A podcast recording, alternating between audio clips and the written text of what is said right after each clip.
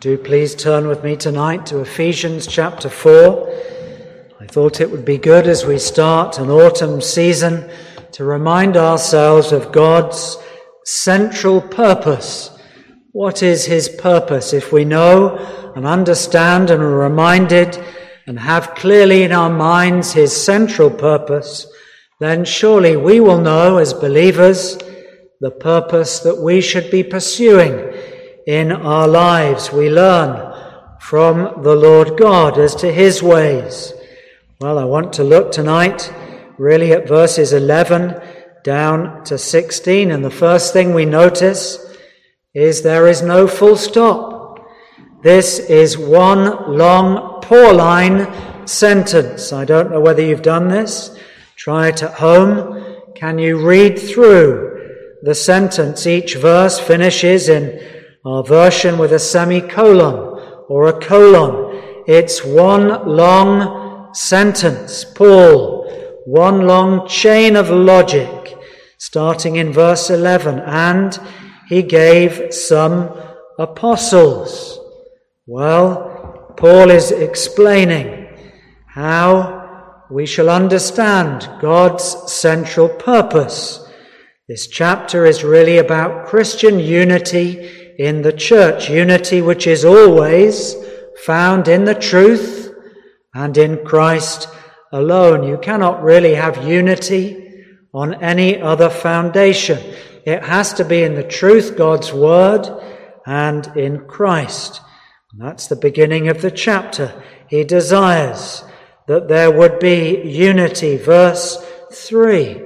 But the second theme that he builds is really about growth the growth of individuals and the growth spiritually and in terms of maturity of his church. And this is built upon Christ himself. And of course, he equips his church. That's what it says. In verse 11, he gave these particular gifts apostles and prophets for a time. We don't need apostles today. We don't need prophets today. We have a more sure word of prophecy.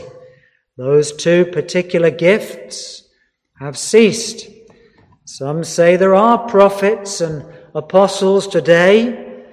Of course, they come up with things which are contradictory to the Word of God. And so we know they are false prophets because no prophet, true prophet, will ever say a word which is not true. The prophets were to reveal the will of God until the canon of Scripture was complete.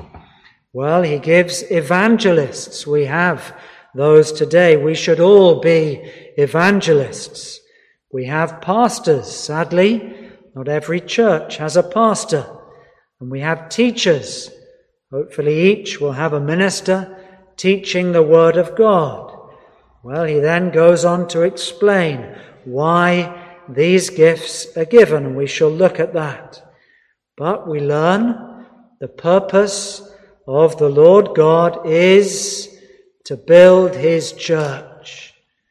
To build his church through the equipping and the gifts that he has given to the church. Elsewhere, Paul says in Acts Rather, the writer of the Acts, Luke, says, For in him, Christ, we live and move and have our being. That's our purpose. We don't have a purpose except for Christ. And that's what these verses are going to teach us. Well, it's my conviction in the day and age that we live in, and it's been this way for some time that the church has lost its way. The church has lost its purpose. There has been a proliferation, not just in 10 years, but probably a hundred years of parachurch organizations. There is a role for some. We have noble parachurch organizations that we support as a church, missions, publishing houses, but the more they proliferate, one for those that happen to be sportsmen, one for seamen, one for this, one for that. Yes, they can have a purpose, but surely this chapter will teach that the church has been gifted and supplied and equipped uniquely to fulfill God's central and glorious purpose. That's what I believe this teaches. Let's go back to the first lesson. The lesson is about unity. If we go back to verse 4, he says there's seven things of which there's only one of.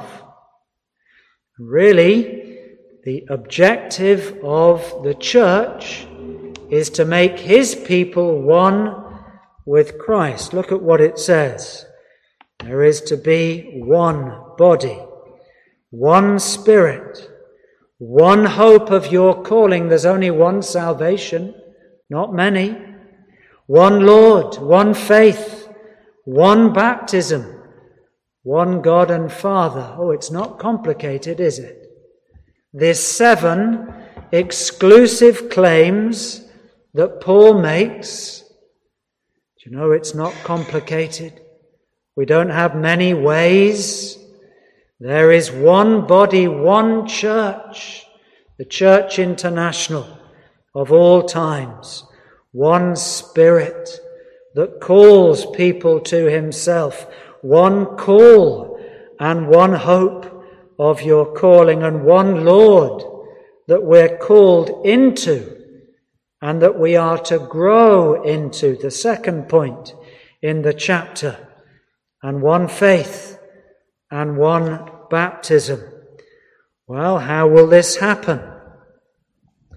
Of course, there is a process. Individually, we are called, it says so in verse 4.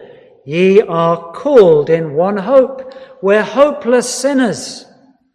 We're in the world without Christ and without hope, it says elsewhere. But then we're called, called out of darkness into light. And we're called by the Spirit, called and awakened. And we come to the one Lord. That's the calling. That's the first step. But there's a problem. We'll look at this shortly.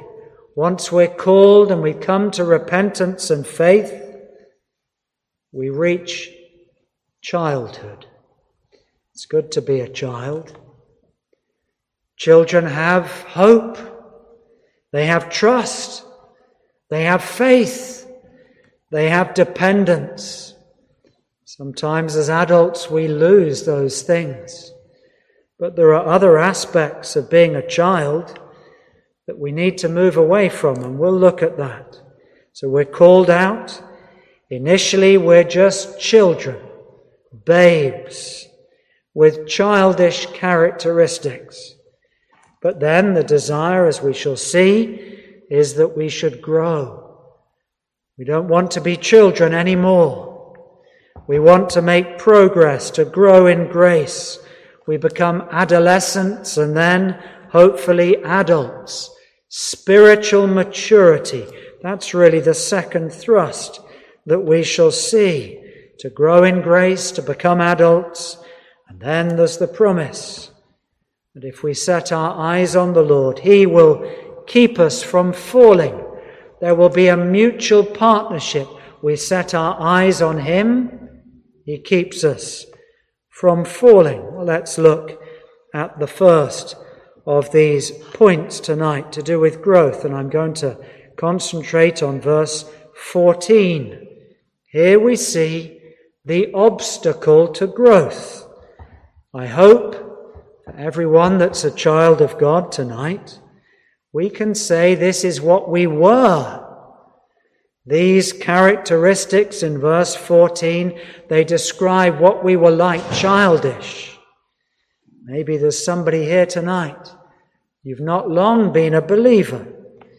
And we want you to move on from childish things. So it's either what we were or what we still are. But if we remain like this, it's an obstacle to growth. Well, before he comes to the positive, Paul mentions the negative. He says, he doesn't want us any more that we henceforth be no more children. Oh, is that a shame? Well, no. There's a time for childish things, childish imaginations, childish things where we try this and try that. We go here, we go there, but there's also a time that we need to move on. What's the child like? Verse 14 tossed to and fro like a little toy boat, bobbing up and down in the bath at home, or perhaps a bigger boat on the sea with the waves, tossed to and fro, just washed around, subject to the wind, subject to all the forces that are upon us. We're not in the port. We haven't got an anchor. We're just bobbing up and down. That's what the child is like, tossed to and fro. Something happens in the life, a setback, a disappointment, and we're thrown this way and that way. We're upset, we take on water. The tears flow, they're not necessarily good tears. Tears of self pity. Why is this happening? Why is it happening to me? We're just tossed about.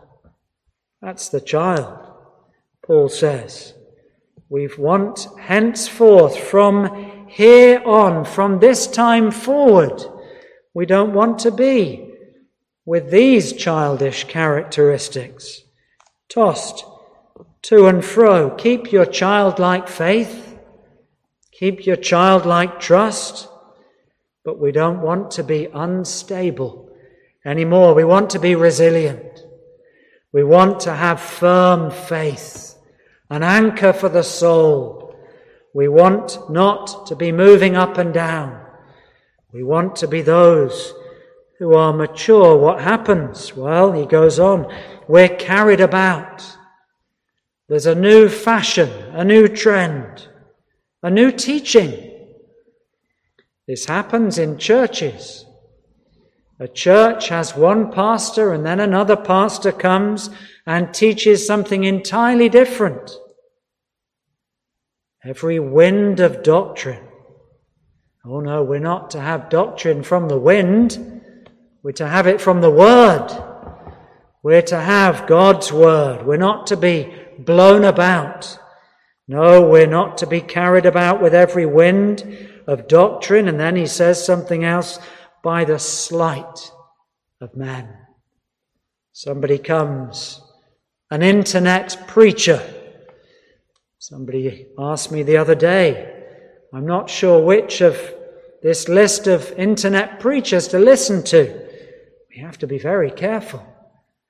There's many that teach things that seem to be good.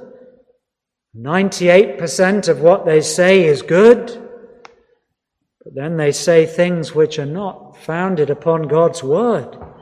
There's a wind of doctrine, a new way, a new thinking, a new innovation. There is nothing new under the sun. The Word of God, the child of God, we should be pursuing the Word of God that does not change. We come, we want the old paths. Ask for the old paths. Don't look for things which are new. We look for the old. The old is proven. We don't need new when we have the old, which is far more valuable and true. The sleight of men, he says another word, the cunning craftiness. This will be a deliberate strategy to take babes, children, to take those who've just come to trust in Christ, to tell them that they can cut corners, to tell them that they can do something which doesn't need graft and trust. And learning the word of God, cunning craftiness, they lie in wait to deceive. This is what will happen to children, but it shouldn't. We're to be mature. We're to be grounded. We're to be anchored, even if we're in a boat and the wind is blowing and we have setbacks and difficulties and bad news. We're to hold on. The anchor for our soul. When the bad news comes, as a pastor said last Thursday evening, very helpfully, that's good. It's good. There's an opportunity for me to show my faith. There's an opportunity for me to witness and testimony that I have an anchor for my soul. Every bad news that comes, it's a test of my faith. I don't want to be carried, tossed to and fro, taken aside by somebody that wants to undermine my faith and trap me. That's what it says at the end of verse 14. They lie in wait to deceive and trap me. It's deliberate. These traps are waiting for us. Don't fall into them. No, we don't want to be what we once were, just children. That's what Paul is teaching. This is part of God's purpose. He calls us we come as babes, so much to learn, so much to progress in the Christian life. But we look back and say, I don't want to be a child anymore. I want to move on. I want to be an adult, spiritually mature. Well, let's look, verse 15. No longer the obstacle to growth, now the pathway to growth. What should we be? How should we be developing? Well, this is a very helpful verse. It may not be immediately obvious what it means, but speaking the truth in love may grow up into Him. Speaking the truth. It could be translated in a slightly different way. Maintaining the truth, keeping the truth, upholding the truth, you see, that's the key to maturity truth. Truth. Truth is so variable today. People say there is no truth. People want to change the truth. They want a new way. But no, speaking the revealed, consistent, unchanging truth in love, that's the key. If you want spiritual maturity, that's what needs to be maintained and loved and upheld. But it means something slightly more. You've heard me speak about this on previous occasions, and it's very much a theme. Speaking the truth means to have integrity, to uphold truth in every department of life. We could say being true. Being true to God, true to His Word, upholding it, proclaiming it, loving it, showing others that we love the truth. It means every word that we say must be consistent with what we believe. Every word that we believe must come from the Word of God. A consistent thread, a cable going right through our life. Consistency. That's really what this is about. We are to iron out all the inconsistencies. We're to take them out of our life. We're riddled with inconsistencies. I am. I say one thing and do another. I have one life here and a different life there. Don't we all? Isn't this what Paul is getting at? That we, if we want to be mature, we're not to keep changing. The child changes up and down, left and right, moving around in the water. But we are to uphold and speak and proclaim the truth consistently across every aspect of our life, let me suggest. some things. I've mentioned some of them before. Online and offline. Are we the same? Do we uphold the truth in everything that we're doing? Online? Offline, we're not to promote self. Online, we're not to promote self. We don't uphold selfies in the church. We shouldn't uphold selfies online. You see the inconsistencies that come in? What about work and school and church? Two different people. Oh, I have this personality at church, but I've got a different one at work. My friends, if we're like that, it's very difficult. There's an old saying if you're going to lie, make sure you remember what you've said. Problem is, we can't, and we shouldn't lie anyway. You come across people that they lie and lie and lie, and they forget what they've said to different people. Soon the inconsistencies come out. We're not to have any of that. Consistency in every department and place in life, speaking the truth in love, family life, public life, what we read, what we watch, what we think about, what we say, what we do, all is to be impregnated with consistency and the truth of God's Word. What we love, what we spend our money on, and what we spend our time on. Do we say one thing, but our choices elsewhere our preoccupations tell a different story. That spiritual maturity is that we shall have that consistency maintained, spoken throughout our lives. No airbrushing, no pretending, no Instagram life and a different life. Well, go back to verse 13. We see the objective. Till we all come. I deliberately went to verse 14 and 15 first.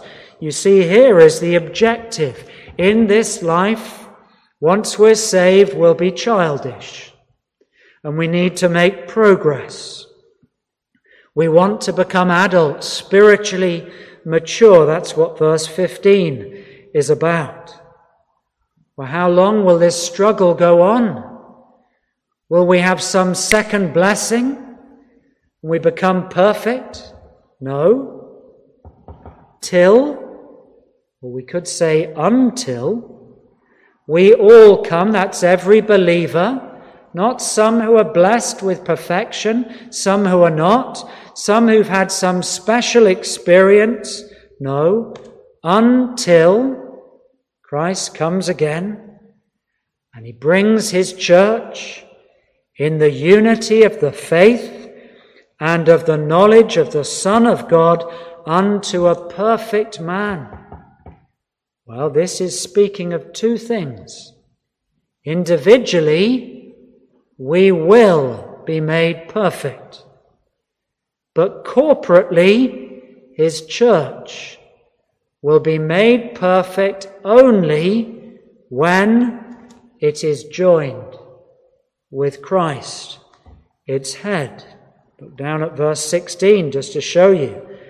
From whom the whole body, that's us, the church, fitly, appropriately joined together and compacted by that which every joint supplieth, every ligament Every finger, every bone, every vein, every piece of tissue, every eyebrow.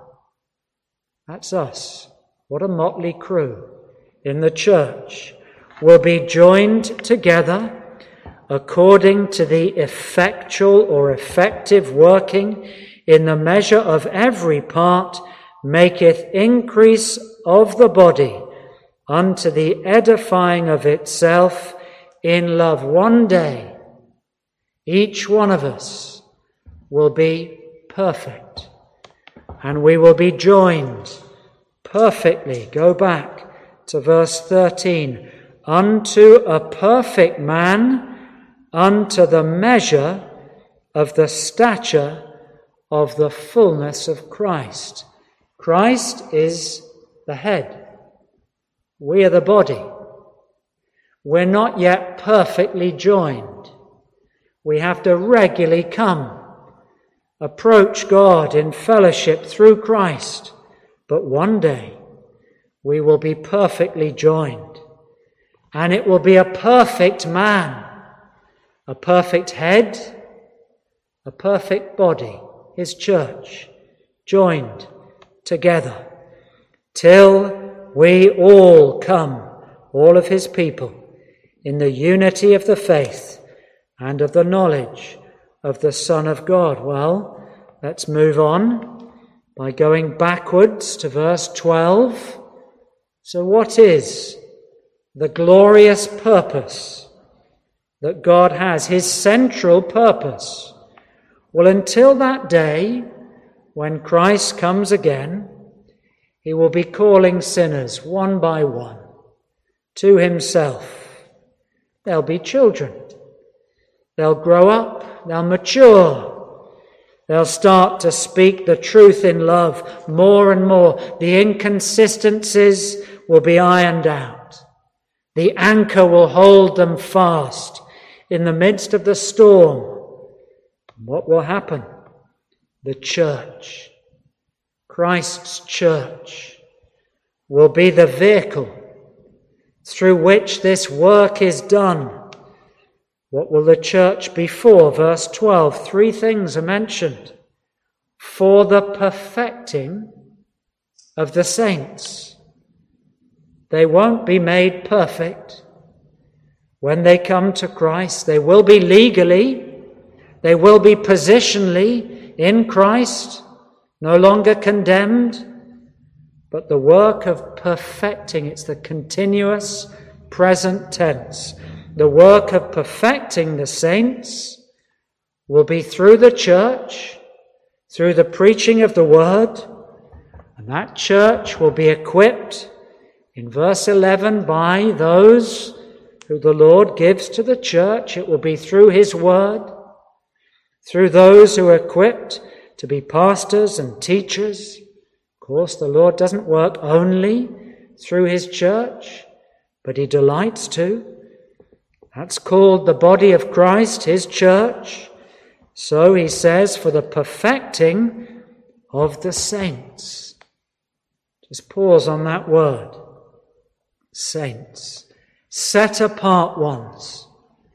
Those who have been made holy legally and now are being made holy in their lives.